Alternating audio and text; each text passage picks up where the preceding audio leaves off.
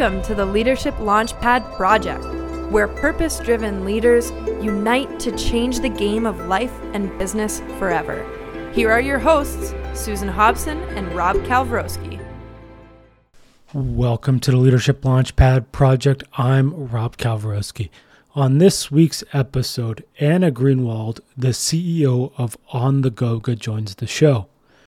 We talk about how happiness and well being contribute to performance and why employees demand Leadership 2.0 from their executives.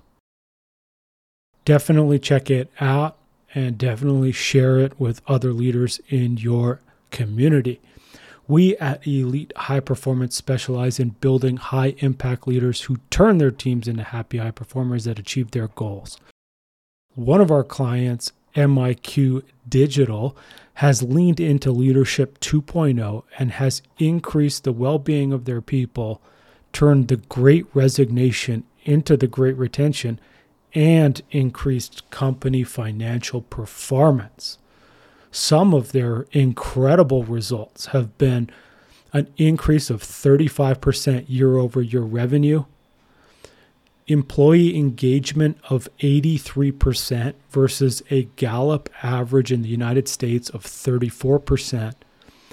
And during the great resignation in 2022, 41% of people are looking for a new job within the next 12 months, where MIQ reports only 18%, so less than half of average.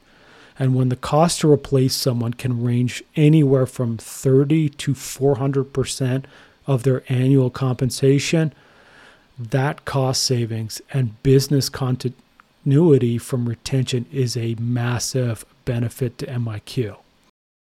Can you afford the risk of staying in Leadership 1.0 ways? Can you afford to let your competitors surpass you? If you can't, send me an email, rob at elitehighperformance.com, and we can jump on a call, or you can go to elitehighperformance.com to learn more about how we can support your business and really take your business to the next level. Everybody, I really appreciate you listening. If you haven't yet, please hit subscribe to Leadership Launchpad Project on your favorite podcast platform and share the podcast with your friends and colleagues. Thank you so much. And here's the interview with Anna Greenwald.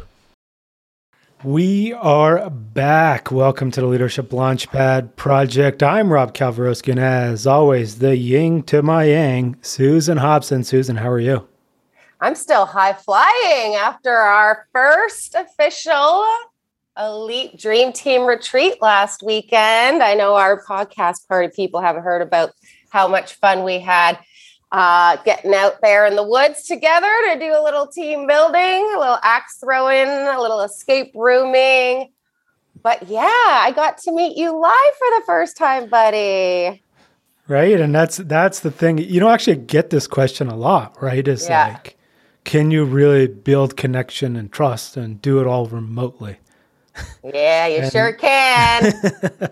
we proved it. we we definitely proved it, right? Because we've known each other. We've worked almost three years now. Yeah. And it was literally just like just picking up the the regular podcast day. So that's it, folks. It is possible out there. So you just got to lean in and be deliberate about the leadership actions that you take. Mm-hmm. Amen. And as always, we need to start the podcast off with a quote. And so I have one from the author Sadie Andria Zabala. And she says, I understood myself only after I destroyed myself. Ooh. And only in the process of fixing myself did I know who I really was.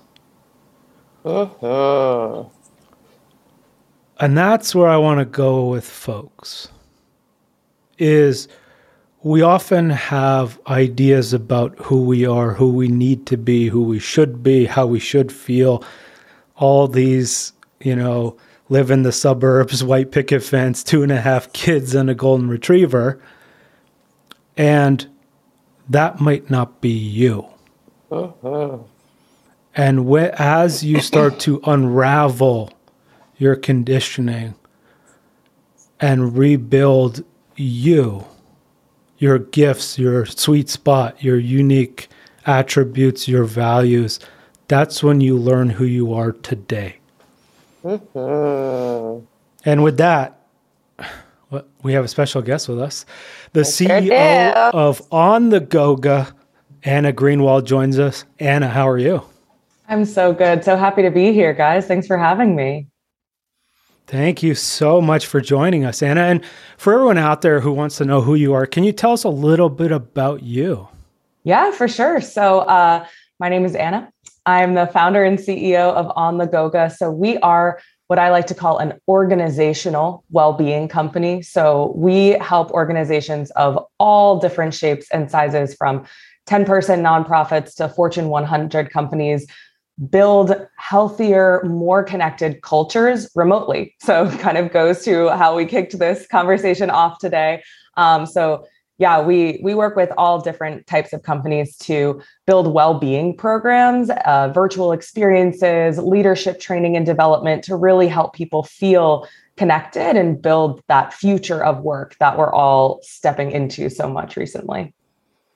And I have to ask, Anna, what inspired you to go on this type of mission when the world needs it more than ever? Yeah, so um, I have to say, it was not uh, a product of the recent experiences that we've all been sharing. My story goes all the way back to uh, a hot yoga studio in West Philadelphia um, when I was 19 years old that I was forced to go to by uh, an ear, nose, and throat doctor after getting a vocal cord injury. So, if that wasn't the strangest start to this conversation, I don't right? know what is. But yeah, uh, no, uh, when I was before college, I mean, my whole life, I grew up wanting to be a musician. I studied classical voice, opera, I play piano, I play guitar. And um, when it came to where are you going to go to school. What are you going to do? You know, uh, I was like, well, uh, unfortunately, no one is knocking down my door asking me if I want to be the next Christina Aguilera. So I guess I have to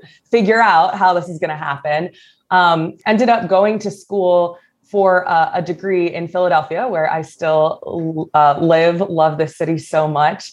Um, and it was for music industry. So partially music production, music management, uh, but also entrepreneurship because when I was in school, the music industry was nothing, right? It was kind of like, oh, cool. You want to enter into this industry where no one wants to pay you for something that they find to be one of the most important things about their life. So, you know, cut to I'm partway through school, I'm recorded my first EP, and then I woke up one morning and I couldn't talk.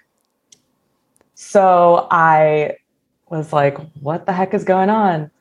I went to my ear, nose, and throat doctor, and she said, Hey, you've got pre vocal nodules, pre nodes. So um, I don't know if you guys have ever heard the story of Julie Andrews, how she, you know, had nodes on her vocal cords, but that's essentially what was starting to happen. And so I couldn't speak, and I had to. Uh, the quote you chose, Rob, is so uh, just poignant when it comes to I feel like my lived experience. I had to start completely over. I had to figure out like what am I going to do if the thing that I thought I was going to do for my entire life is no longer an option? Um, part of my recovery plan was that my doctor prescribed me yoga. And my first reaction when she said you should go to yoga was absolutely not. Like, there's just no way. I'm I mean, I hated exercise and uh, you know, at the time I thought I I'm not a hippie, so what's what's what's there for me? um, I didn't want anyone coming anywhere near my chakras. That's all that I knew. uh, and uh, fortunately, the yoga studio that I went to, that hot yoga studio in West Philadelphia, I had the most incredible teacher who was really so fascinating and talked to me all about the science of mindfulness.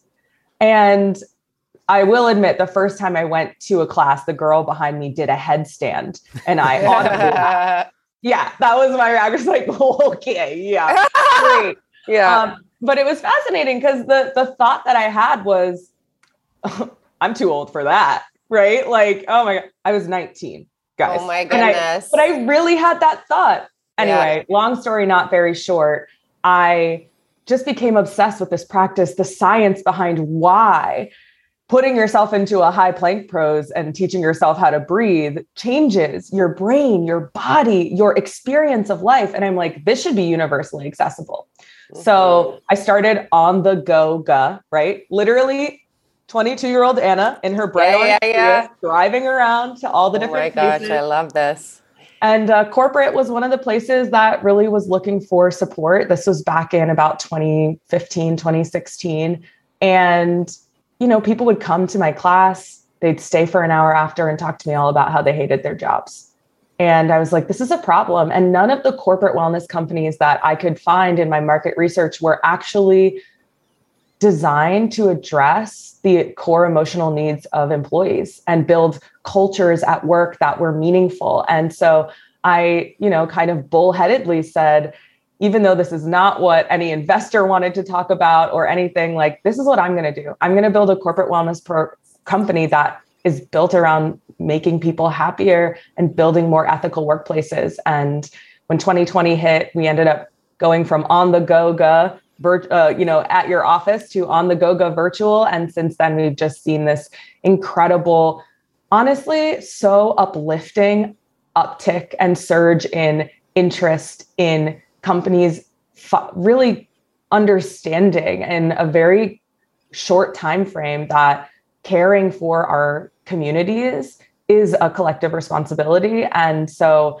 that's what we do now we help companies to do this in a way that makes employees happier and healthier. And our motto, our guiding principle is happy people do great things. So, I mean, this is really the future of work when it comes to how do we build successful, profitable, high performing teams. So that's the long story, not short, as I like to say.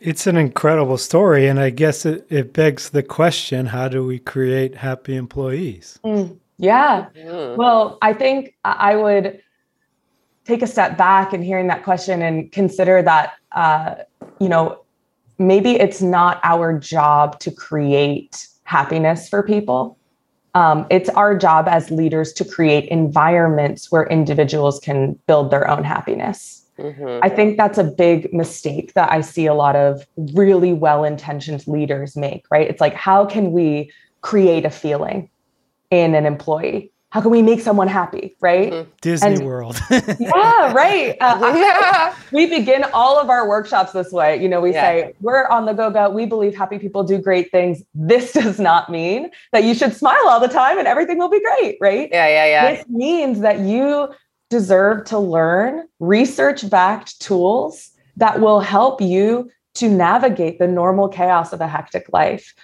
We provide tools directly to employees to promote their emotional, social, physical, financial, environmental well being.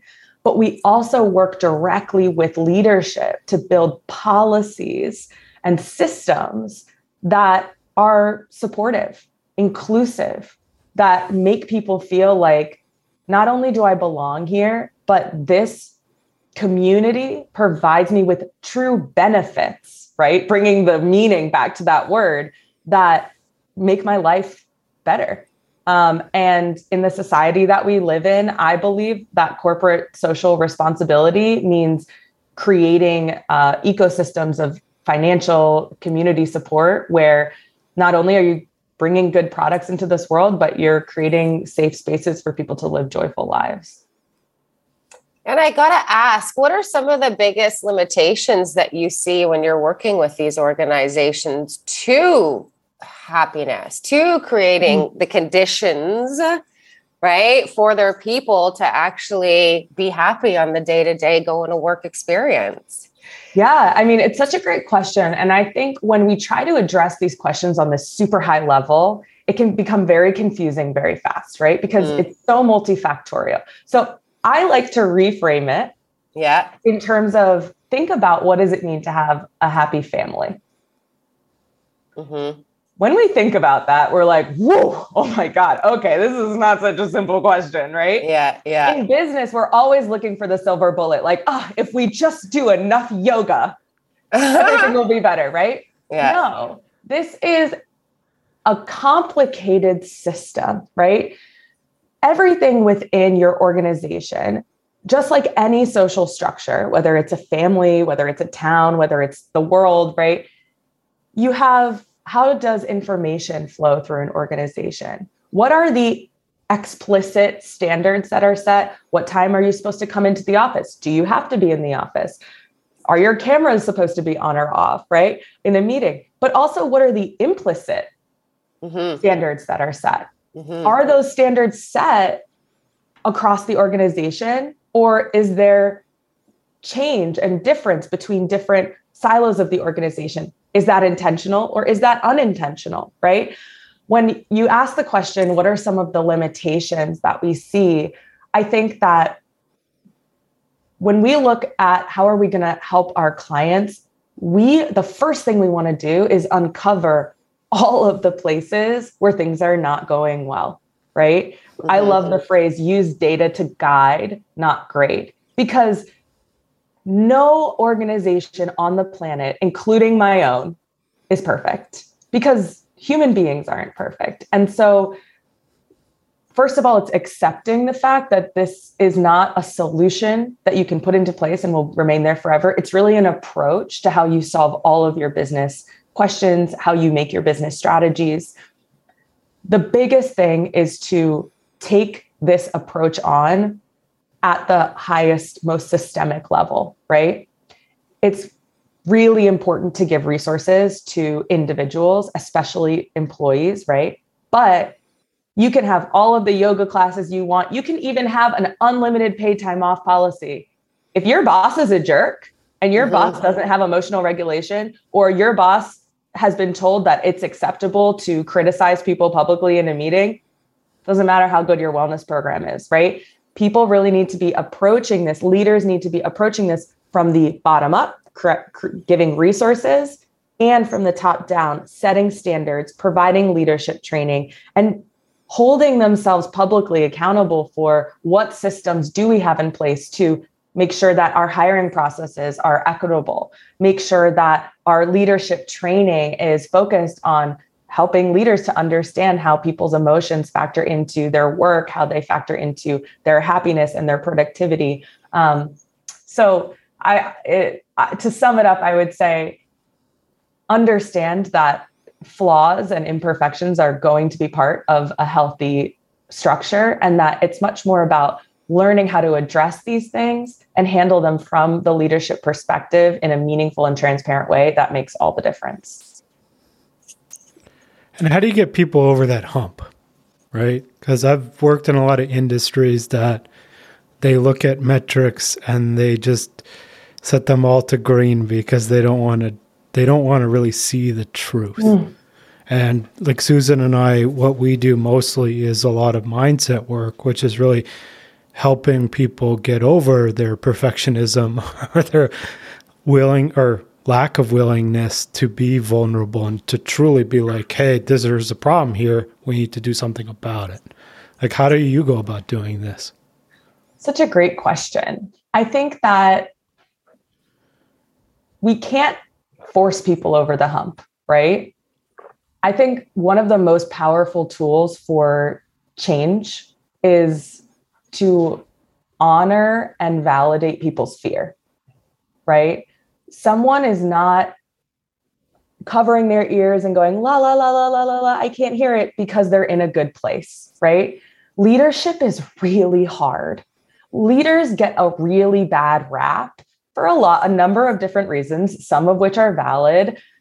And leadership also means a good leader is holding a lot of risk, a lot of uncertainty, and is really at the forefront. To, the word leader comes from the root that means to go first, right? When you are the first person walking down the dark path or going into the basement, right, in the horror movie, that's really scary.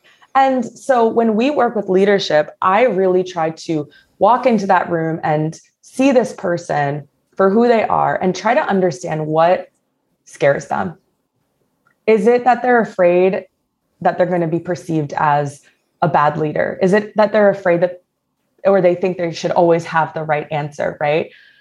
I loved what you said earlier, Rob, this idea of we should be doing this, we should be living in the house with a picket fence. One of my favorite phrases is if you should too much, you should all over yourself and it's a huge mess, right? Mm-hmm. so, but leaders, as leaders, we do this all the time. I should mm-hmm. have the right answer. I saw this so much with clients in terms of return to office plans, right? They were so afraid, and they still are in many ways, to tell their teams, we don't know.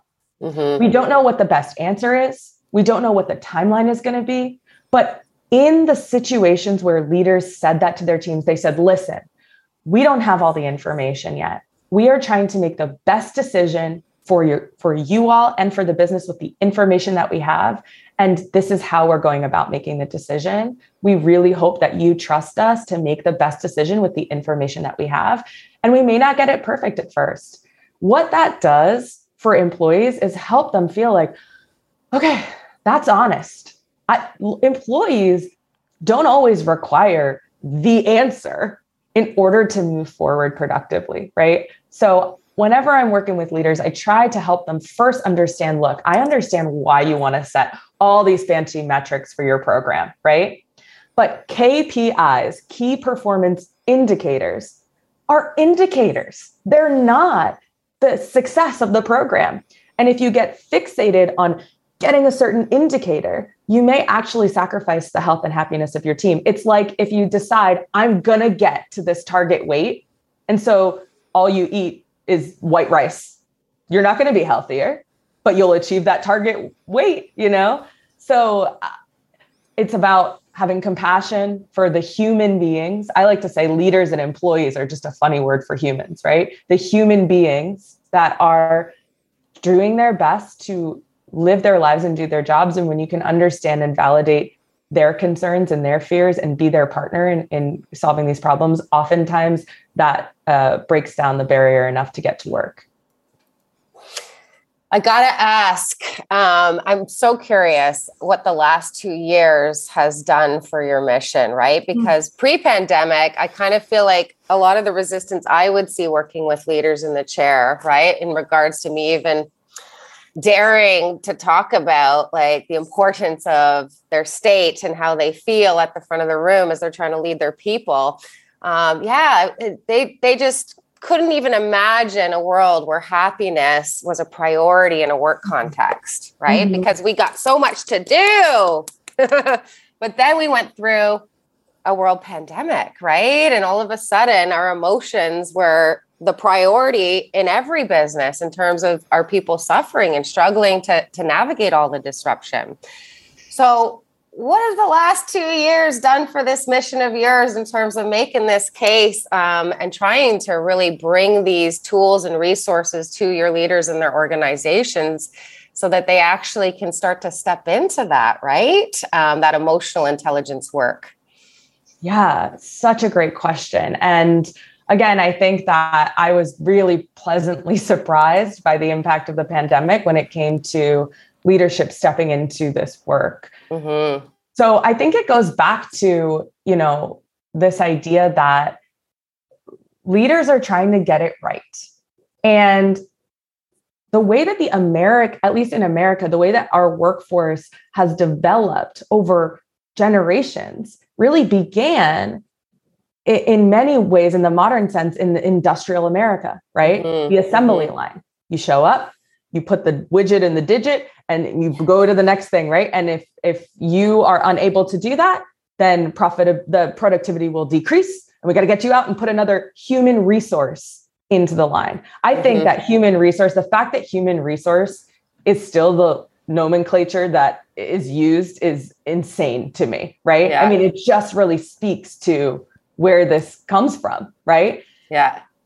People in your organizations are not machines. And in fact, the type of industry that most of us are in does not function in terms of productivity in the same way as an assembly line. Mm-hmm. But the people teaching business at all of these MBA programs you know, they've been mm-hmm. learning the same stuff for a really long time. And they so they have emerged after hard work, after putting the effort in, genuine effort to learn what does it mean to be a great business leader with a set of tools and information that was very narrow.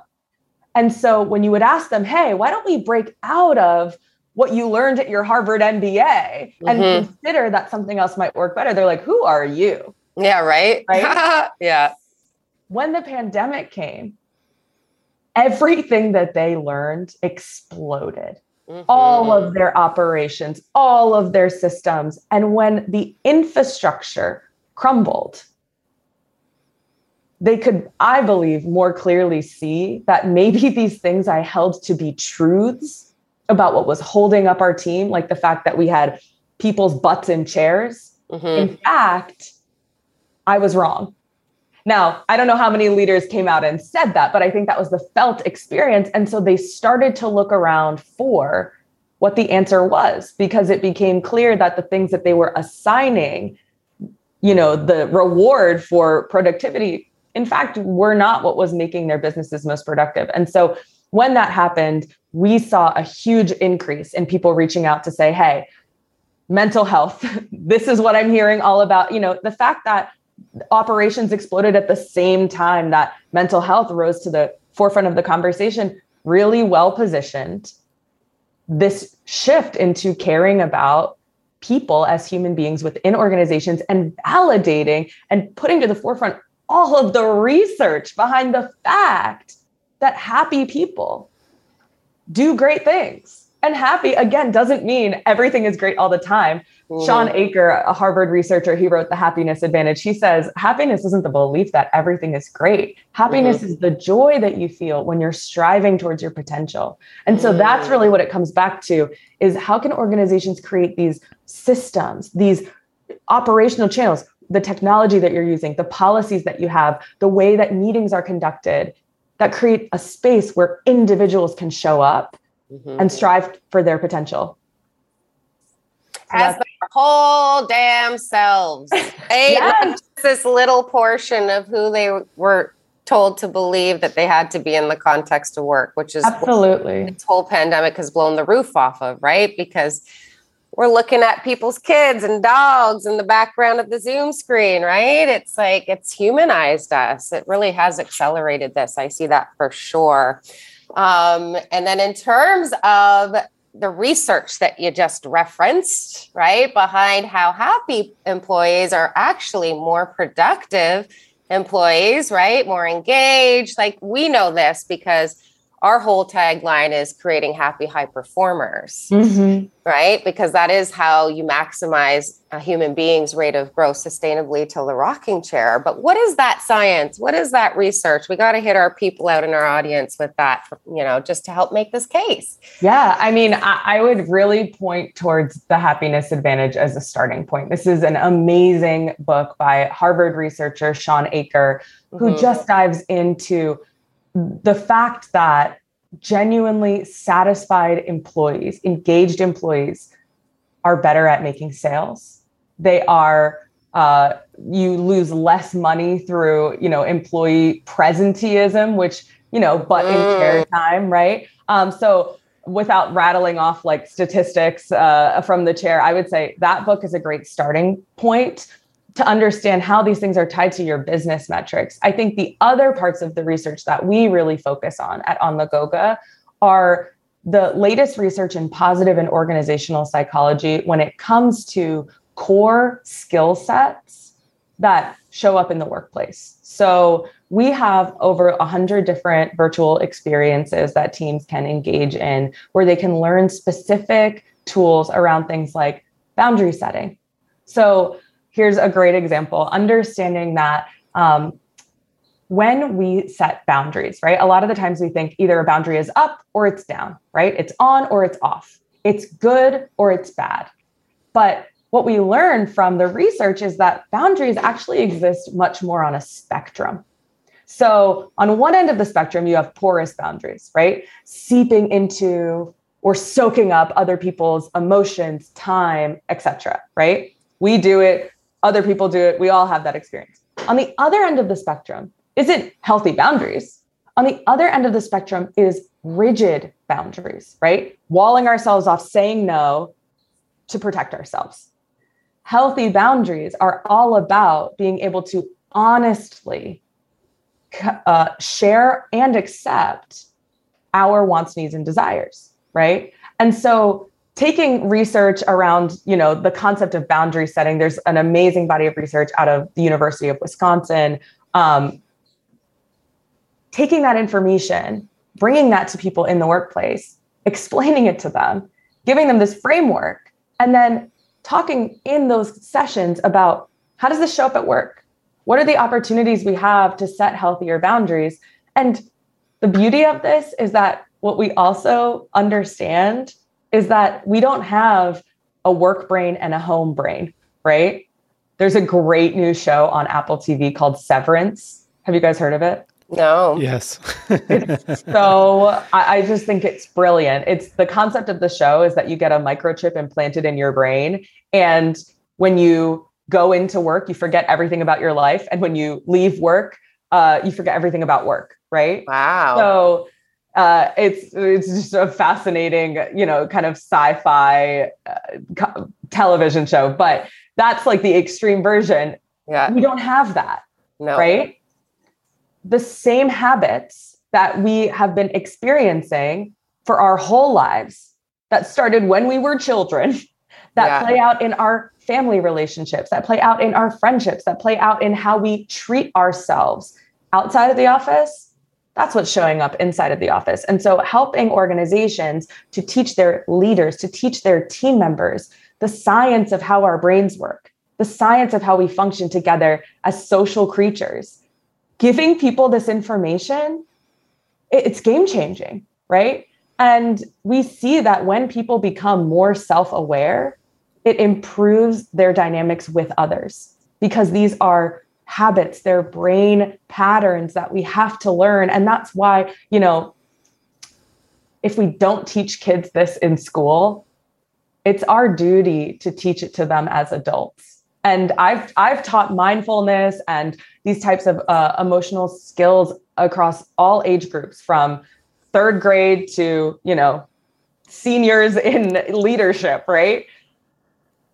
At the end of the day, people experience these conversations as humans in the same way. And there's always something to learn from them. So um, if you're out there and you're like, what's the real research behind this? I really encourage you to uh, read The Happiness Advantage. That's a great place to start. But I mean, you also don't have to go any further than the Harvard Business Review to see article after article after article about the me- how meaningful employee engagement is, employee satisfaction, and if you're interested in starting to make an impact, I encourage you to dive into more of the research around how our human brain causes us to show up in social situations to ourselves and how that makes a huge difference in the work that we do. It's it's uh, literally what we do. yeah. And and I got to give a shout out to our teammate MJ who captain she, of fun.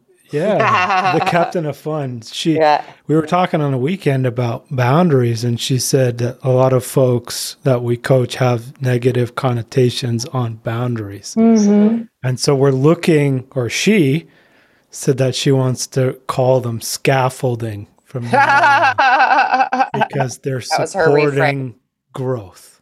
Yeah.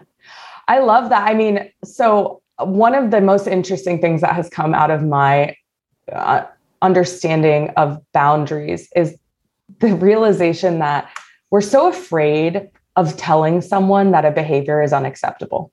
Mm-hmm. We hate that, right? Like when I say unacceptable, what thoughts, what images come to your mind? Shame. Yeah, shame. I've been a you, bad Rob? girl. Yeah. right? It's this. Uh, what, what what's on your mind, Rob, when you think about unacceptable? Rejection. Yeah, right. Rejection. It feels like someone, usually and from a place of authority, has told you that you are wrong. It's mm-hmm. someone trying to shape your behavior, someone trying to tell you how to be, someone trying to tell you that the way you are is incorrect. Mm-hmm. in reality, when we can be in honest communication about our boundaries, telling someone, hey, it's actually unacceptable for me to work on the weekends. There's nothing shameful about owning our wants, needs, and desires. And so we've become so afraid mm-hmm. of setting these boundaries because it makes us afraid that we're going to show up and cause someone else the pain that we feel when we even think about the word unacceptable, right? So, my perspective, I love the idea of just calling it scaffolding, like taking it out of the framework. I also love the idea of just exposure, right? Like you starting to use the word unacceptable. I, I use this word all of the time. I just had a conversation with a client where something that we did for them didn't go well. And I said, you know what? Honestly, that's unacceptable. That was unacceptable. And we're going to fix this, right? Uh, starting to own that word and be able to communicate to people, hey, to me, this is unacceptable, starts to show that we don't live in a world where certain things are good and certain things are bad. We live in a world where we're all walking around with our own ideas of what we want, what we need. And that's going to look different. And whenever we bump up against anyone, another human, an organization, a group of people that have a disagreement on what is acceptable, we're going to have conflict. But that doesn't mean one of us is wrong, right? I'm a hugger and I know a lot of people that are not huggers. And if I walk into a room and go for a hug and they're like, hey, actually, like, I'm not here for the hug, that doesn't mean I'm bad or wrong. Yeah. It doesn't mean yeah. that they're bad or wrong. It just means that when we have different wants, needs, and desires, there's going to be a conflict. And so I'm all for starting to own that, starting to take away the fear that just because there's a conflict means that one person has to be wrong. Um, so that's uh, boundaries are one of my favorite conversations to have, especially in the workplace. It's so interesting and multifactorial. especially with high achievers. Yeah. Which is our our client. Our client are they come to us as high achievers. That's why our whole thing is turning them into happy high performers, right? Because the high achiever can't get to happiness with yeah. the striving, striving, striving, striving, known as surviving, right? Yeah. Um, stuck on that happiness when syndrome. It's funny. I remember when I graduated from Princeton, it was one of the first articles that um, I read in our alumni magazine. It was happiness when syndrome. They'd done all this research. Um, and yeah, it was basically polling a lot of us exiting graduates, right? And then like keeping up with us 5, 10, 15, 20, 25 years later. And it was like looking at happiness. Like, are you happy now? You just graduated from Princeton. Woohoo. And everybody was like, no, we'll be happy when we get the job on Wall Street. And we'll be happy when, you know, we get the white picket fence in Connecticut with the golden retriever, all that kind of thing and then they track that like 5 10 15 20 years it was always happiness when it was always the next goal the next goal the next goal that they believed they were hardwired to believe was finally going to get them to happiness. Mm-hmm. and it's uh yeah it's just so sad right? Because like you're saying it's a lot of how we're hardwired in school right? To get to the next grade or the next school or the next job or the and so, yeah, I have to ask all of this that we've been talking about in terms of the acceleration that the pandemic has created towards valuing the way that our people feel, yes, even in the context of work. Since that's accelerated so much, where do you think the future of work is going to be? And I got to ask, like, how far away are we from actually being in a world where this is one of the top priorities of every business? Yeah. Well, it's such a great question. And it's such a challenging question because there's so many things to be so hopeful and optimistic about. And we also have to own the realities of the world that we live in, too, mm. right? One of the things that I think is not talked about enough is the fact that supply and demand drives our economy, and that applies to the workforce. So I truly believe that left to its own volition without major black swan events, the reality is that people have woken up. Millions of people have woken up, left their jobs because they've realized I don't have to work for a company that doesn't care. Mm-hmm. I don't have to. There are other companies out there that care. Mm-hmm. That is demand, right?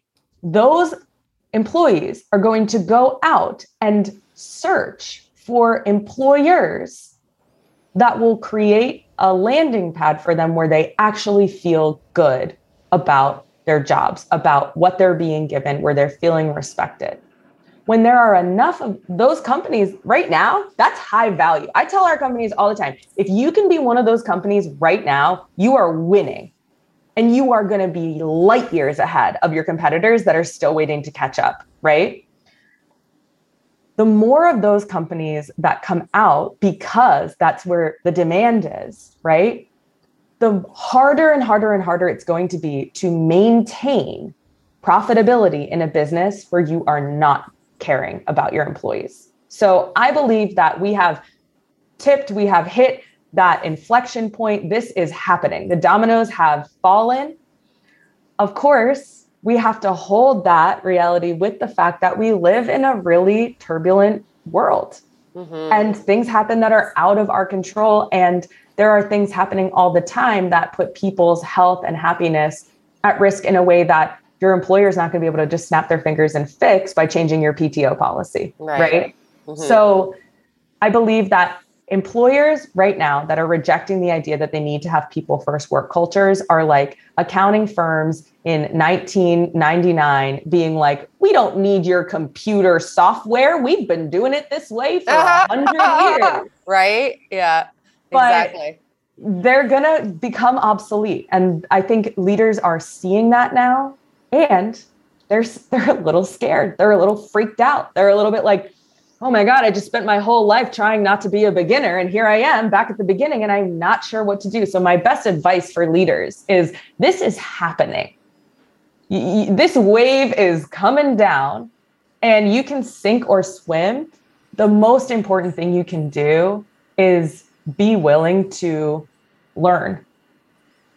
Be willing to step into your fear, be courageous, and understand that you're going to have to go back a little bit to the phase where you're messing it up, where it's painful, where you don't get to kick back, right? And that's okay. But going back to what you were saying, Susan, right? We have this idea of like, well, I'll just be happy when, I'll just be happy when. And so the, er, the urge to just sit back where it feels comfortable is so strong, especially if you've been putting the work in for years or decades to become a leader, right? But the other reality of our lives is that it's never a good time to be happy. It's never a good time to relax. It's just always an op- an option. It's always a choice. And I think it's also important not to put the shame on ourselves when we're feeling like I can't be happy right now or I'm mm-hmm. feeling so down, right? Yeah, life is hard, right? This is not something you should be doing. Let's not should on ourselves about it, right?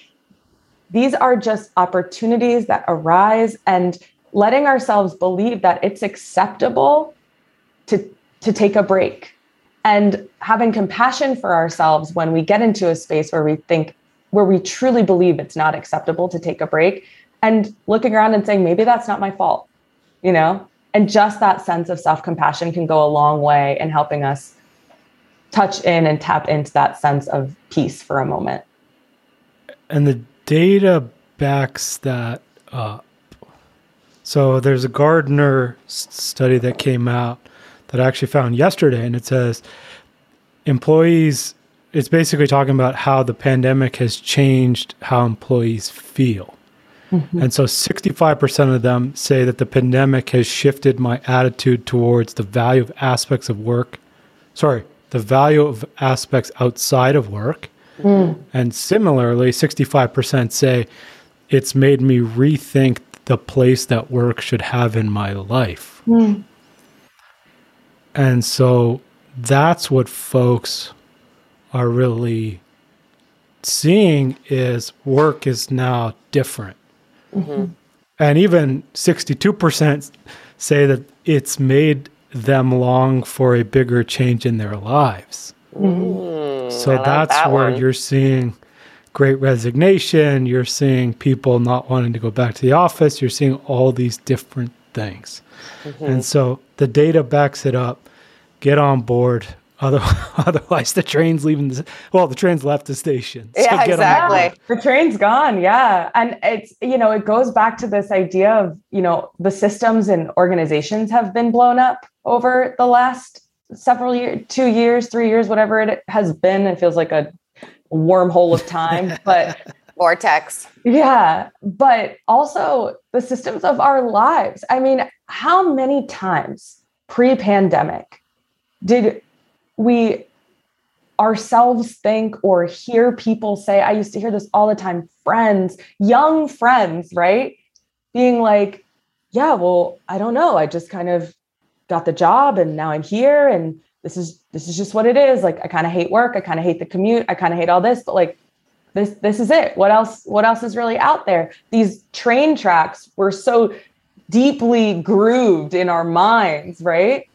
That when the pandemic happened and it exploded the train tracks, mm-hmm. people started to walk out of the train tracks and mm-hmm. walk out into the space and realize, whoa, so much of how I was living my life was based on assumptions and expectations. And when these things change, the world changes. And that is the wildest thing about the time that we live in. Like the world is changing. And I'm a millennial. I work with a lot of millennials, I work with a lot of Gen Z.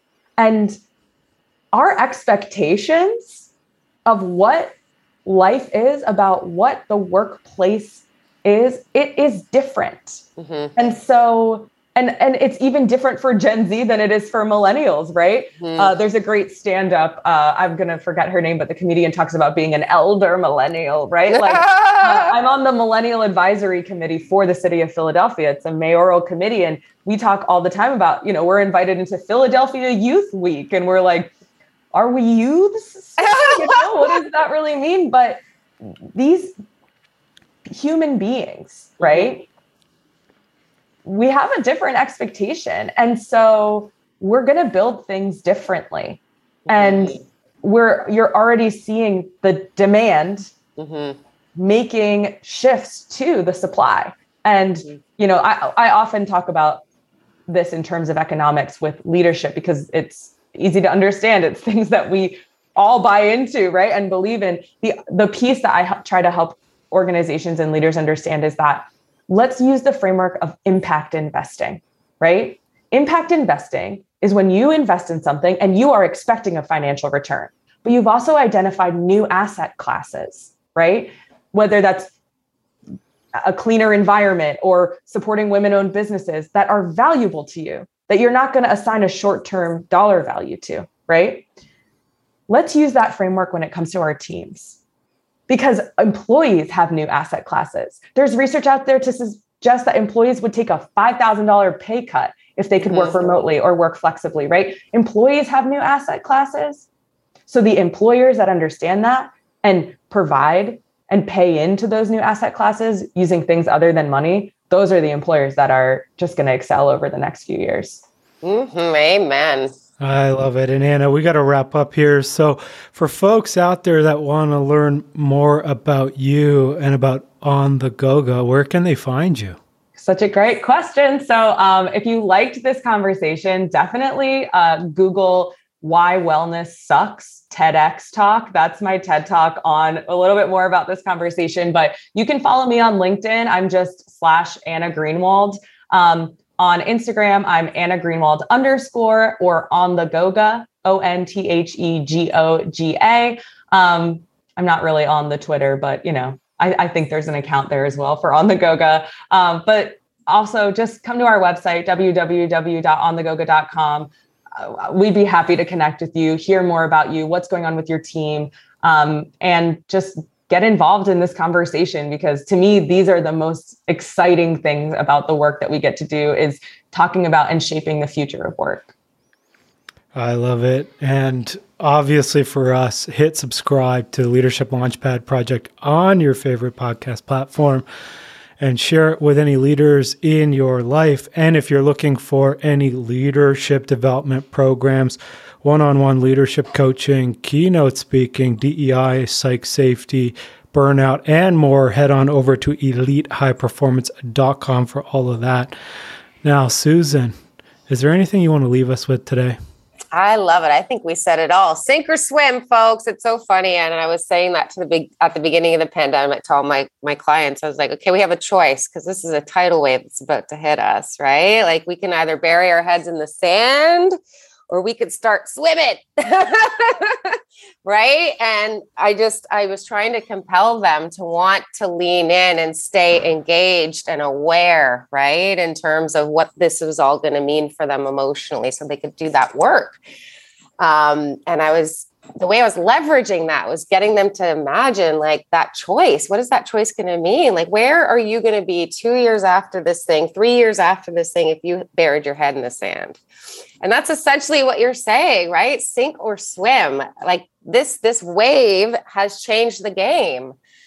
So if we're not learning how to adapt our strokes, right? When those currents are flowing differently, then yeah, I don't even know what that looks like for you. Yeah. A year, 5 years, 10 years out. As as they said so beautifully in Game of Thrones, chaos is a ladder. Yeah, exactly. Oh, this is amazing. Thank you, Anna. Thank you so much for having me. This has been a real treat. Thank you. Yes. And for me, Anna said it. It's never the right time to be happy. It's never the right time. And we were even talking about on the weekend. It's never the right time to have kids. It's never the right time to move. It's never the right time to buy that house. Mm-hmm. Or is it the right time? And has it always been the right time? yeah. And that's the perspective. And when Susan was talking about the Princeton study, people have default levels of happiness that they always gravitate towards. You win the lottery a year later, you're the same as you were before.